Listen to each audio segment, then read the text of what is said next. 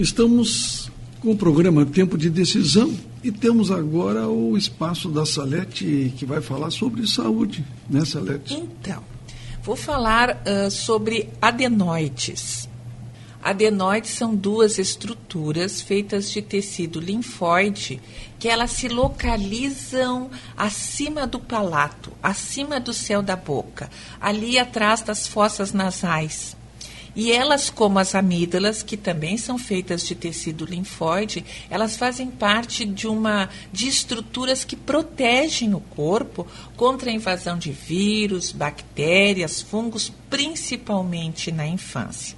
E às vezes, por, por elas serem tão atingidas e, e, trabalharem tanto para proteger essa criança contra essa invasão de bactérias e vírus, elas têm o seu aumento provocado.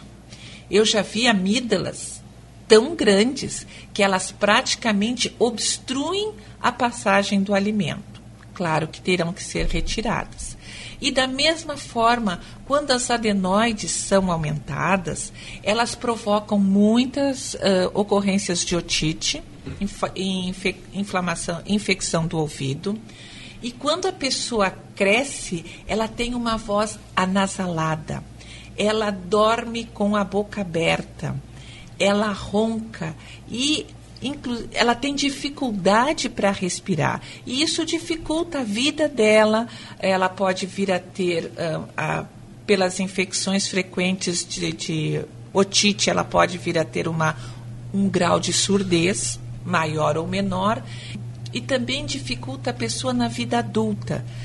Elas também podem ser retiradas conforme critério médico. E quem faz todo esse tratamento de avaliação, de obstrução, de aumento das adenoides ou das amígdalas é o otorrinolaringologista. Se faz um raio-x de seios da face para fazer corretamente a avaliação das adenoides. As amígdalas são vistas a olho nu, basta abrir a boca, né? Então é importante a gente saber que essas ocorrências que acontecem na infância podem se refletir na vida adulta da pessoa. A pessoa já na idade adulta, às vezes tem dificuldade até de alguma compreensão, porque ela tem dificuldade de audição e a respiração dela fica comprometida, principalmente quando ela dorme, ao dormir de boca aberta, ao roncar, ao babar-se. Então, tudo isso tem que ser avaliado. E elas são realmente órgãos que não precisam ser mexidos, de preferência nem devem, porque eles fazem parte do sistema imunológico da criança.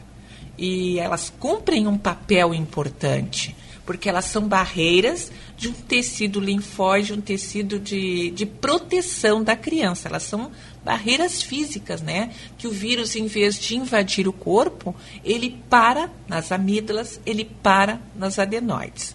Mas, como eu disse, conforme a critério médico, conforme a necessidade do adulto, elas podem ter um tratamento cirúrgico também. Então, esse é mais um alerta para aquelas pessoas que já adultas têm uma voz diferenciada, um pouco anasalada, eh, dificuldade para dormir, sono interrompido, roncos, falta de, de ar quando dorme, uh, como eu disse, a saliva, a baba, não é? A pessoa acaba se babando. Então, esse é mais um alerta para as pessoas procurarem um médico adequado, especialista, para fazerem uma avaliação, para terem uma melhoria de vida, qualidade de vida na vida adulta. É possível, é necessário e é muito bom. Um feliz sábado para você. Tivemos um comentário com a enfermeira Salete Vanck aqui no nosso programa Tempo de Decisão. É um novo tempo na sua vida.